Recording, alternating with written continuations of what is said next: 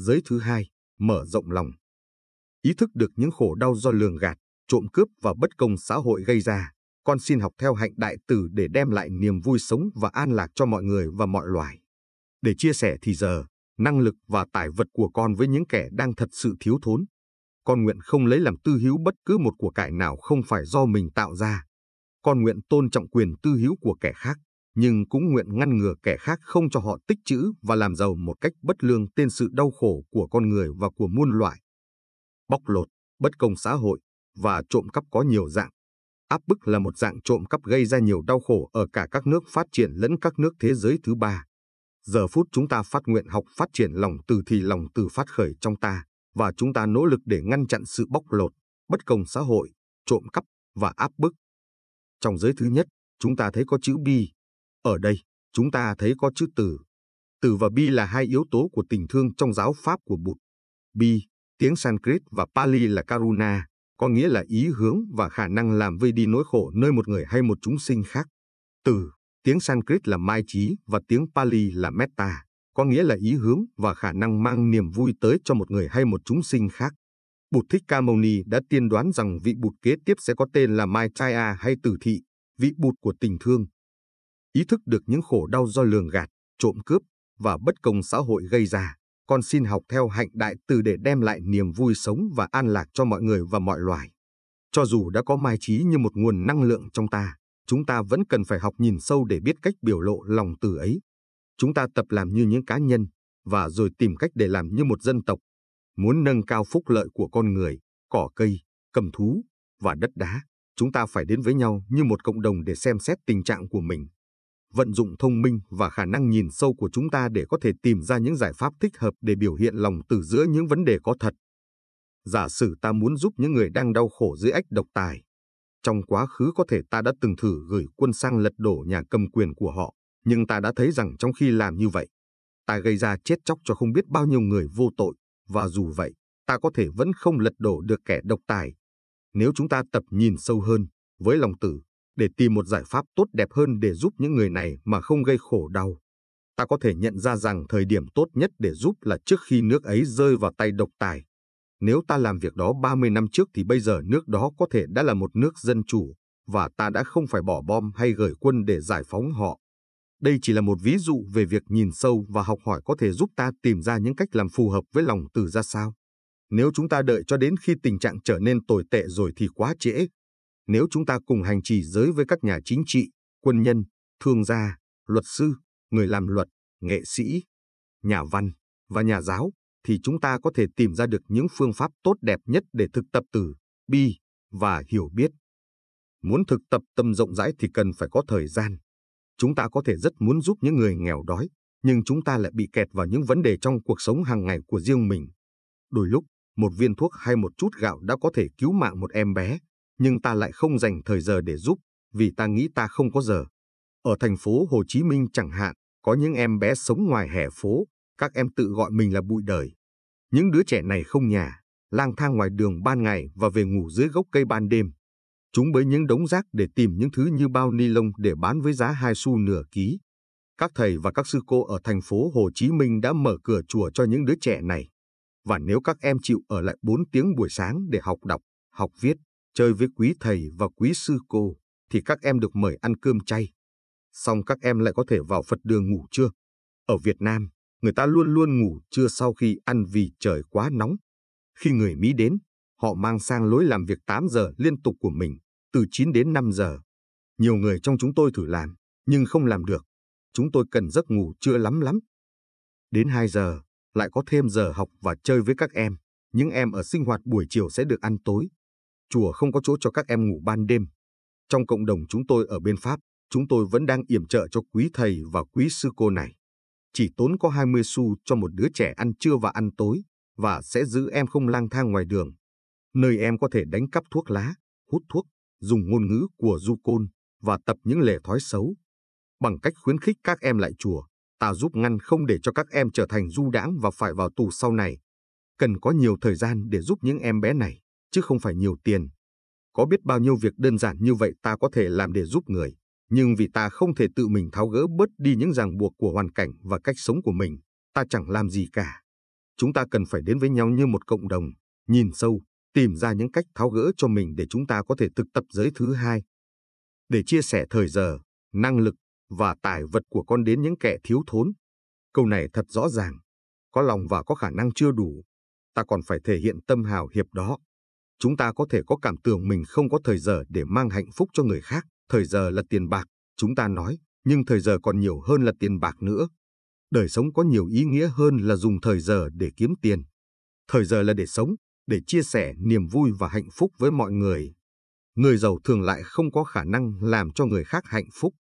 Chỉ có những người có thời giờ mới có thể làm điều này. Tôi biết một người đàn ông ở tỉnh Thừa Thiên, bắc Siêu, không ngừng thực hành hạnh bố thí trong suốt 50 năm. Bác là một vị Bồ Tát đích thực. Chỉ với một chiếc xe đạp, bác đã đến thăm nhiều làng xã trong suốt 13 tỉnh, mang cho nhà này món này, nhà kia món kia. Khi tôi gặp bác năm 1965, tôi hơi hãnh diện về trường thanh niên phụng sự xã hội của chúng tôi. Chúng tôi đã bắt đầu huấn luyện cho 300 tác viên xã hội, trong đó có các thầy và các sư cô, để đi đến các làng quê xa xôi hẻo lánh giúp người dân cất nhà và đổi mới cơ cấu kinh tế địa phương, hệ thống y tế, giáo dục.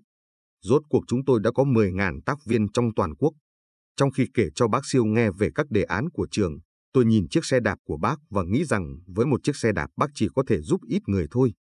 Nhưng khi người Cộng sản tiếp quản và đóng cửa trường chúng tôi, bác Siêu vẫn tiếp tục vì cách làm việc của bác vô hình vô tướng. Các cô nhi viện, trạm phát thuốc, trường học và các trung tâm giúp người chạy loạn ổn định nơi trốn của chúng tôi đều bị đóng cửa hay bị nhà nước tịch thu. Hàng ngàn tác viên phải ngưng làm việc và ẩn lánh. Nhưng bác Siêu không có gì để mất. Bác là một vị Bồ Tát đích thực, làm việc vì phúc lợi của kẻ khác. Tôi thấy khiêm nhượng hơn bây giờ về cách tu tập hạnh thí. Chiến tranh đã tạo ra hàng ngàn trẻ mồ côi. Thay vì gây quỹ để lập cô nhi viện, chúng tôi đã tìm người bảo trợ ở các nước Tây Phương để xin bảo trợ cho từng em bé. Chúng tôi tìm các gia đình trong làng chịu chăm sóc một em và gửi cho họ 6 đô một tháng để nuôi và cho em đi học.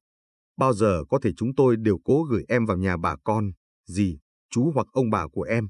Chỉ với 6 đô, em bé được ăn và được học, những em bé khác trong gia đình cũng được giúp theo. Trẻ em được lợi lạc rất nhiều khi lớn lên dưới một mái gia đình. Sống trong cô nhi viện nhiều khi giống như ở trong quân đội, các em không lớn lên một cách bình thường. Nếu chúng ta chịu tìm và chịu học những cách để thực hành hạnh thí, chúng ta sẽ luôn có sự tiến bộ.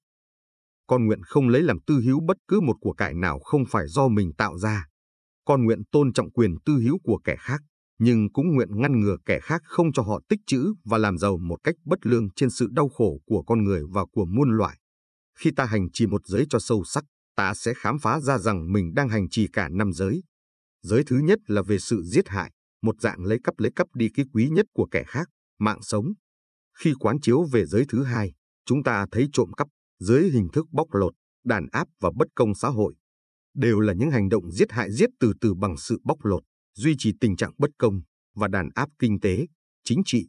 Vì vậy, giới thứ hai dính dáng rất nhiều đến giới không giết hại. Chúng ta thấy tính tương tức của hai giới đầu. Điều này cũng đúng với tất cả năm giới. Có những người chỉ thọ một hay hai giới. Tôi không phiền gì cả, vì nếu các bạn giữ một hay hai giới cho sâu sắc thì cả năm giới đều sẽ được giữ. Giới thứ hai là không trộm cắp. Thay vì trộm cắp, bóc lột hay đàn áp, chúng ta thực tập thí.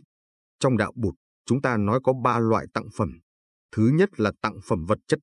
Thứ hai là giúp người tự lực tự cường, giúp cho họ kỹ thuật cũng như giúp cho họ biết cách đứng vững trên hai chân mình. Giúp bằng chánh pháp để người ta có thể chuyển hóa những sợ hãi, giận hờn và tuyệt vọng của mình thuộc vào loại tặng phẩm thứ hai.